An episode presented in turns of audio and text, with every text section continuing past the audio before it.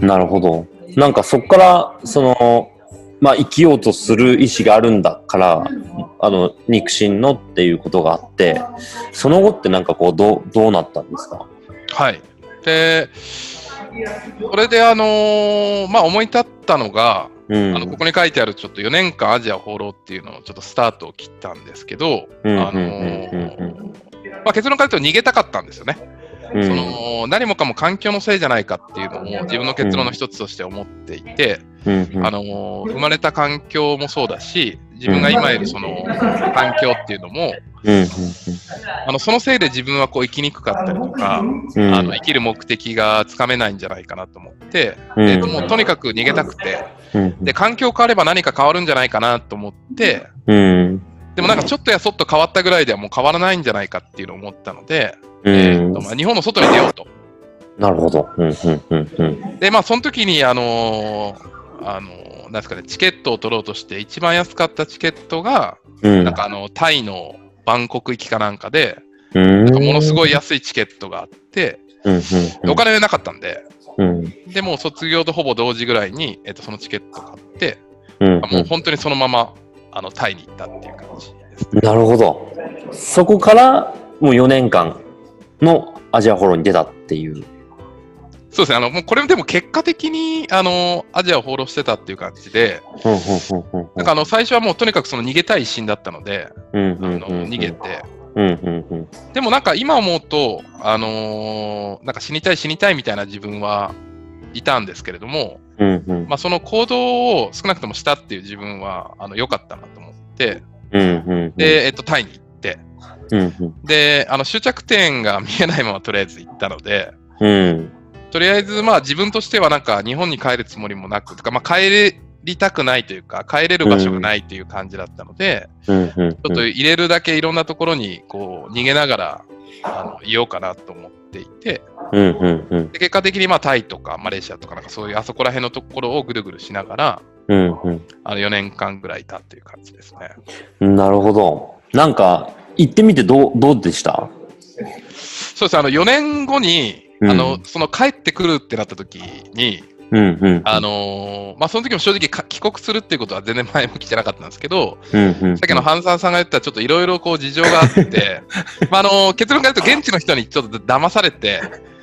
あのー強制送還をされることになったんですけど、うん。でその時に、えっと別にまあ捕まって帰るわけじゃないので、強制送還をされるまでの間に、うん。あの現地の人と、まあ、仲良くなった人とこうみんなで食をこう食卓を囲んでこう話すみたいな瞬間がありまして、うんうん。でその4年間って結構変われたのかなっていうのをいっぱい思ってたんですよ。自分も変われたし、環境も変わって、うん。で結構そのアジアとか行ってると、なんか本当に日本人っていうことだけで、なんかある意味ちやほやされたりとか、うんなんか珍しがってくれたりとか、うん。しかもその時その18、19とかで行ったので、うん。なんかその年でなんか本当になんか放浪してる人って結構珍しかったみたいで、なんかそういう意味でもこう、本当に珍しがって同世代の友達とかもたくさんできて、すごい楽しめたんじゃないかな、いろんなことがあったんですけど楽しめたんじゃないかなと思ったんですが、その4年後、いざ帰るってなった、そのみんなで食卓を囲んだその光景が、うん。まさに、その高校生の時に感じた感覚と一緒だったんですよ。そのなんか空っぽというか、うん。なんかこう自分で生きる目的がつかめてなかったりとか、うん。なんかすごいこう仲のいい友達ができたつもりなんですけど、うん。なんかこう、なんですかね、こう自分の求めてるものではないというか、うん。なんか、なんでその時は、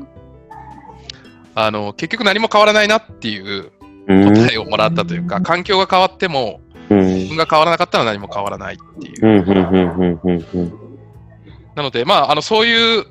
ことを知れたっていうのは良かったんですけど、まあ、4年間海外逃亡して、まあ、最後に知ったのは、あの、海外に逃げようがどこに逃げようが、あの、環境のせいにしても、まあ、何も変わらないんじゃないかなっていうのを気づかされて帰ってきたっていう感じですかね。なるほど。なるほどですね。なんか、そっから、こう、あの、年表だと、IKEA で管理職にっていうのが、まあ一応次の、あの、とこに来るんですけど、なんかこう、あの、プロフィールというかを読んでても、なんかすごくこの IKEA とのなんか出会いっていうのが、なんかこう一つのターニングポイントになってそうな気がしていて、なんかそこで言うと、こう、IKEA っていうのと出会いですよね。っていうのは、なんかこう、ラギさんのその人生自身に、こう、どういうふうなインパクトを与えたんだろうなってとか、すごく聞きたいんですけど。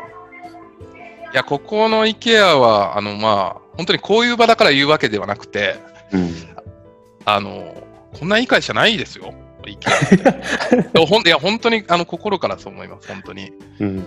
あの、実はその、えっと、アジアを放浪して帰ってきた後は、うんなんかあの、本当に、それこそ、あのそういう感じで帰ってきたので、結局何も変わらないみたいな感じで帰ってきたんで、うん。こう何をしていいかちょっと分からず、まあ、とにかくまあその日が楽しかったらいいかなみたいな感じで、なんか本当にフリーター暮らしみたいなのをしていて、うん。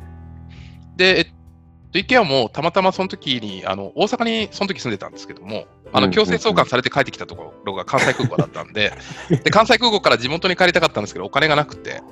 えっとそど。のまま大阪に住み着いちゃったんですけど、うん。うん。うん。で、そのたまたまその IKEA の、えっと、大阪の店舗が、あの、開くということで、おお。まあ、バイトとか、あの、そういうの、あの、アルバイトとかそういうのを募集していて、うん。うん。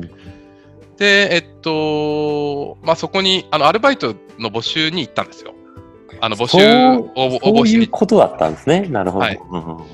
でも、その時なんかちょっと変に吹っ切れちゃってて、うん。うん。うん。なんかその変なスイッチが入っちゃってて、なんかもう、あの、なんか、とにかくその瞬間が楽しめたらいいいいんじゃないかみたいな、こう、無理やり思う癖がついちゃってて、うん。例えばその IKEA にその面接行った時も、あの、ものすごい人数が応募されてて、なるほど。うんあ、の、僕がいた時もグループ面接だったんですよね。うん。うん。うん。で、20人ぐらい多分が1グループだと思うんですけど、僕うん結構早く行って、で、面白いかなと思って、あの、面接官の席にずっと面接官っぽく座ってたんですよ。やることがすごいですね。で、あの、えっと、こう面接を受けに来る人たちがその後こう、席に着こうとするじゃないですか。うん。で、その時に、あ、今日もよろしく、よろしくね、みたいな感じでみんな座ってんで、最後に面接官来るんですけど、なんかお前誰やねんみたいな感じになって、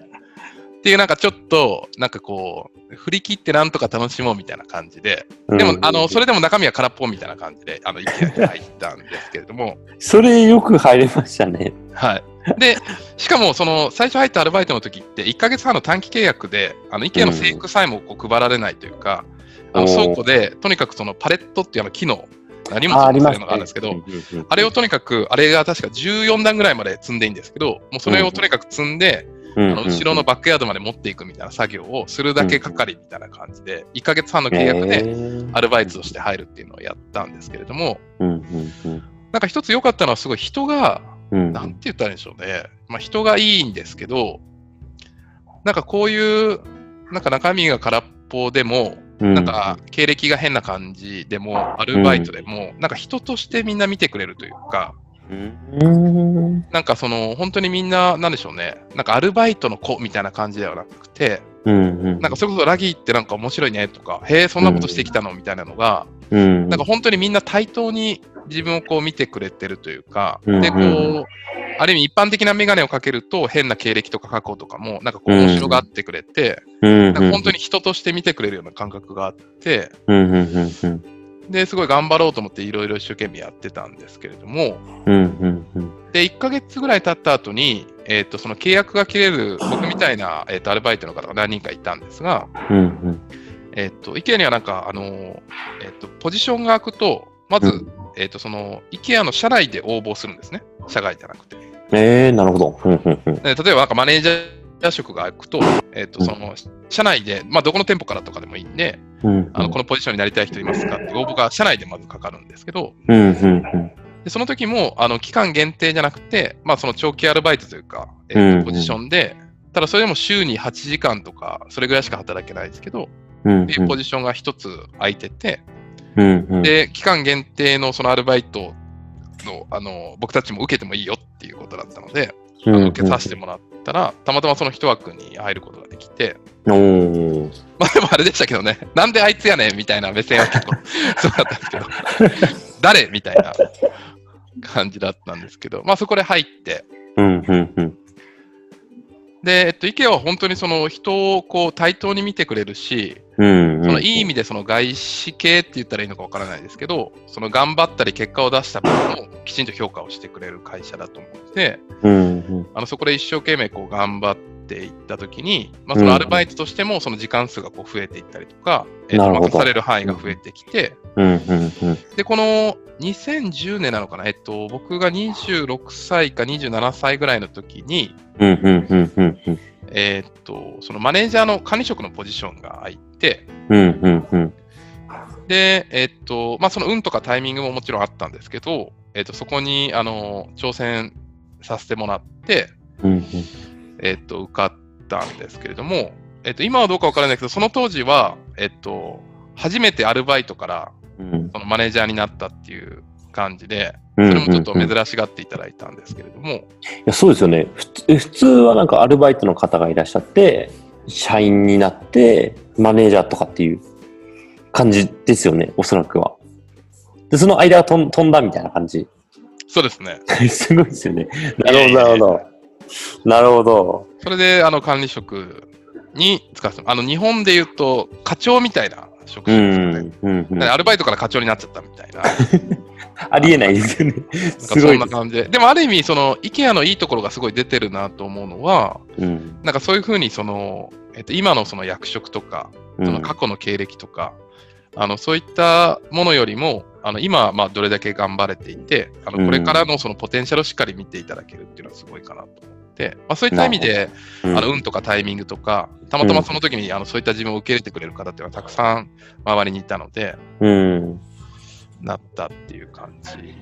すかね。なるほど。なんかもうそれは、こう、それまでの過去のこう海外に行ったりとかとは、また全く別の体験というか、受け入れられ方っていうことだったんですかね、ラギーさんの中で。そうですね。あの、一個大きいきっかけだったのは、うんその、あの、IKEA に行って初めて、あの、こう、なんでしょう、ちっちゃいことばかりなんですけど、こううん自分をこう認めてくれる人っていうのが出始めてきたんですよね。うーん。で例えばさっき言ったみたいに本当に人間性みたいな部分もなんか面白いねとか、その過去の経験もなんかめっちゃ面白いねとかもそうですし、そ、の一つの仕事も本当に例えばそのアルバイトなんだけれども、その一つのこの仕事っていうのをこう一生懸命やって、うん。まあそれの例えばクオリティがすごい良かったとか、スピードがものすごい速かったとかっていうことを、うん、なんかそのきちんとこう、一個一個評価してもらえることがたくさんあうって、ん。なのでそこでなんかあのー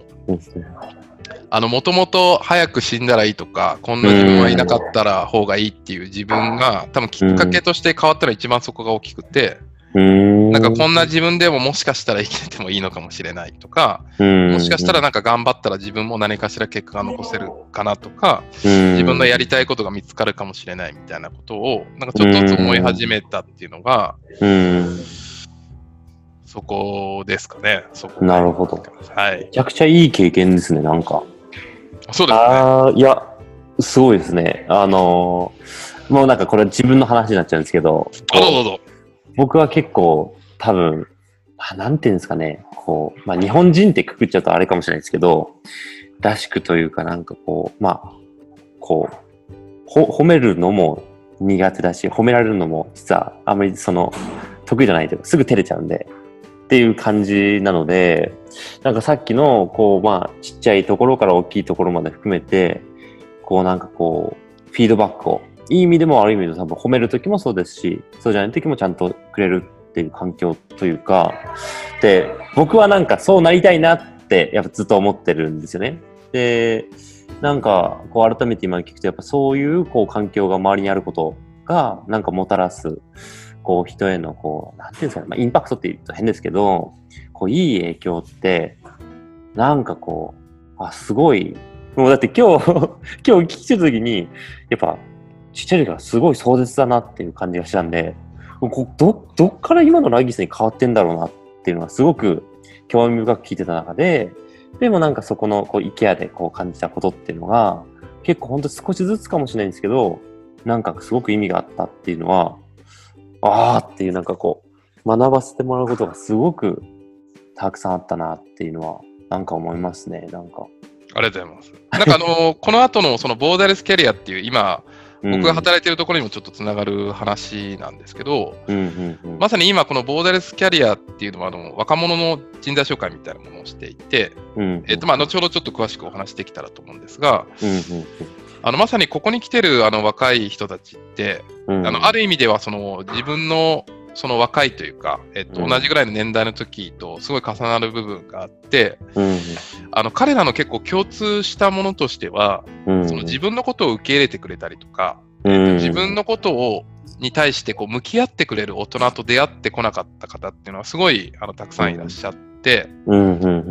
で、なん。かそれはこう、あの自分にも言えることなのかなというのを思うのが、えっと、うん。もちろん。その、えっと、彼らもそうだし、えっと、僕自身も、まず自分で動かないといけないとか、自分が成長改善しないといけないっていうのはもちろんあるんですけど、うん。なんか同時に今までの人生で、うん。なんかそれこそ今、あの、核家族とか、うん。あの、まあ、それこそ田舎だったらまだ、あの、ちょっと隣近所の付き合いとかもあるかもしれないんですけれども、なんかあんまりその自分の家族以外で、なんかおせっかいないい大人ってなかなか周りにいないですし、うん。かといって、あの、その、家族も結構ね、共働きで、あのなかなか両親と話す時間がないとか、うん、で、その離婚し、うちみたいにその離婚してるあの家庭も多いので、うん、そのお父さんなりお母さんなりが一生懸命働いて、なかなか子供と会話する時間がないっていうところも多いと思いますし、うん、家族も家族以外でもなかなかこ